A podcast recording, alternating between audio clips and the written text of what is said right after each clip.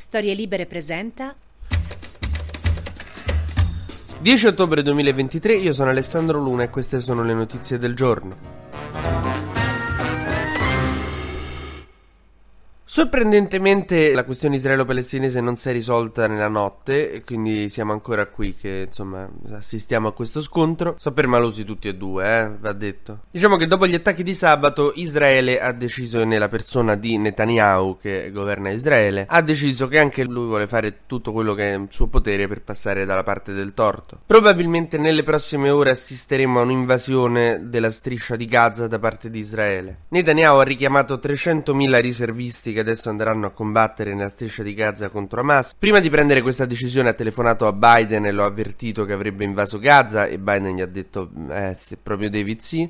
In queste occasioni Biden, l'America per Israele diventa un po' tipo tua madre quando vuoi farti un tatuaggio a 16 anni, no? Che glielo devi dire a lei, magari non lo dia a papà, che non so, lo scopre quest'estate magari. Insomma, si prospetta una tragedia molto grande, eh, moriranno molte persone, molti civili. Il ministro della difesa israeliano Yoav Gallant ha detto che Hamas pagherà un prezzo senza precedenti, che chissà che vuol dire forse dice per l'inflazione, non lo so. Probabilmente intende che verranno fatti un sacco di morti, che però vabbè io non me ne vanterei. E ha annunciato che Gaza sarà completamente chiusa, non saranno consegnati elettricità, cibo o carburante, perché Israele controlla tutto ciò che entra e esce da Gaza. Stiamo combattendo contro dei barbari e agiremo di conseguenza. Contro dei barbari e contro dei civili che vivono nella striscia di Gaza. Vabbè, solito discorso, quindi tagliargli l'acqua, il cibo e i carburanti, capisco la scelta strategica militare, però avrà un impatto sulle vite delle persone che poi non è che diranno vabbè però c'aveva ragione Israele, no, andranno a unirsi alla jihad islamica. Purtroppo questo è il circolo vizioso con cui questo conflitto si autoalimenta da 70 anni, no? Perché tu mi hai fatto questo, allora io mi faccio esplodere, allora io però vado nell'esercito e faccio un culo così, allora però io mi... È dura, è complicata, soprattutto in questo caso ci sono 100 ostaggi israeliani che sono stati portati, deportati a Gaza dai criminali di Hamas e che hanno chiesto a Israele di fare attenzione perché a qualsiasi attacco contro civili innocenti senza preavviso verrà risposto risposto con rammarico con l'esecuzione di uno dei prigionieri, dicono quelli di Hamas. Il preavviso significa che prima Israele quando bombardava Gaza avvertiva per fare evacuare i civili,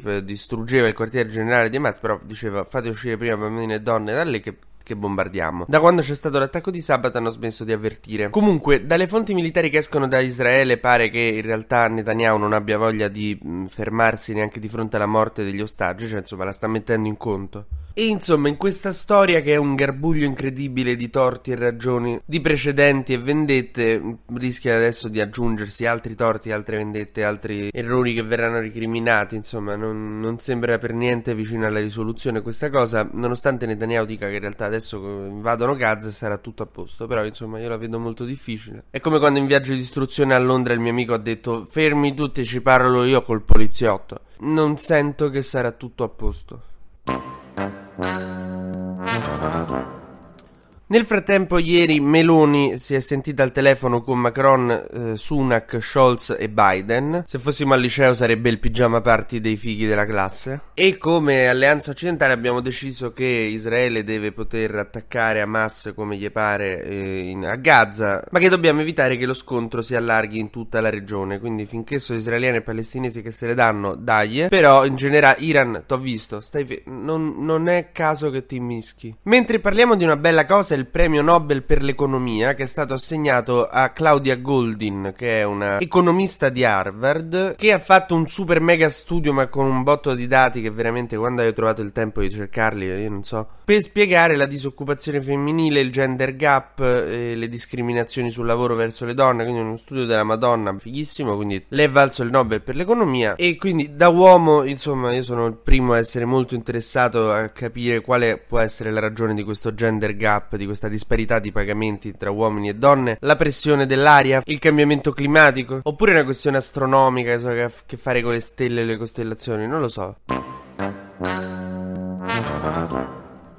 Mentre c'è una polemica in America per cui si chiede una limitazione dei, delle, varie, insomma, delle varie piattaforme di intelligenza artificiale, soprattutto quelle che creano immagini, perché dicono che l'algoritmo che crea le immagini di intelligenza artificiale è razzista, sessista e violento. E mostrano delle immagini in cui c'è sta Topolino che uh, dirige l'aereo contro le torri gemelle che però mi fa venire in mente la domanda che cosa gli avevi detto di rappresentare a questo sito di intelligenza artificiale? Forse Topolino che si schianta contro le torri gemelle? Un'altra cosa che ha fatto scandalo è la donna ideale. Se uno cerca la donna ideale su una di queste cose che genera immagini, viene fuori una donna bianca con le tette enormi. E forse invece che prendercela con l'intelligenza artificiale, visto che l'intelligenza artificiale si basa su quello che noi abbiamo pubblicato negli anni su internet, forse essere razzista, sessista e violenta non è l'intelligenza artificiale? Perché se no vi devo dire, oggi questa stamattina in bagno il mio specchio era veramente ingrassato.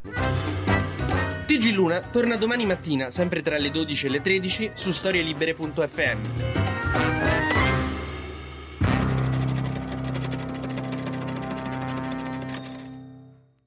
Una produzione storielibere.fm di Gianandrea Cerone e Rossana De Michele. Coordinamento editoriale Guido Guenci.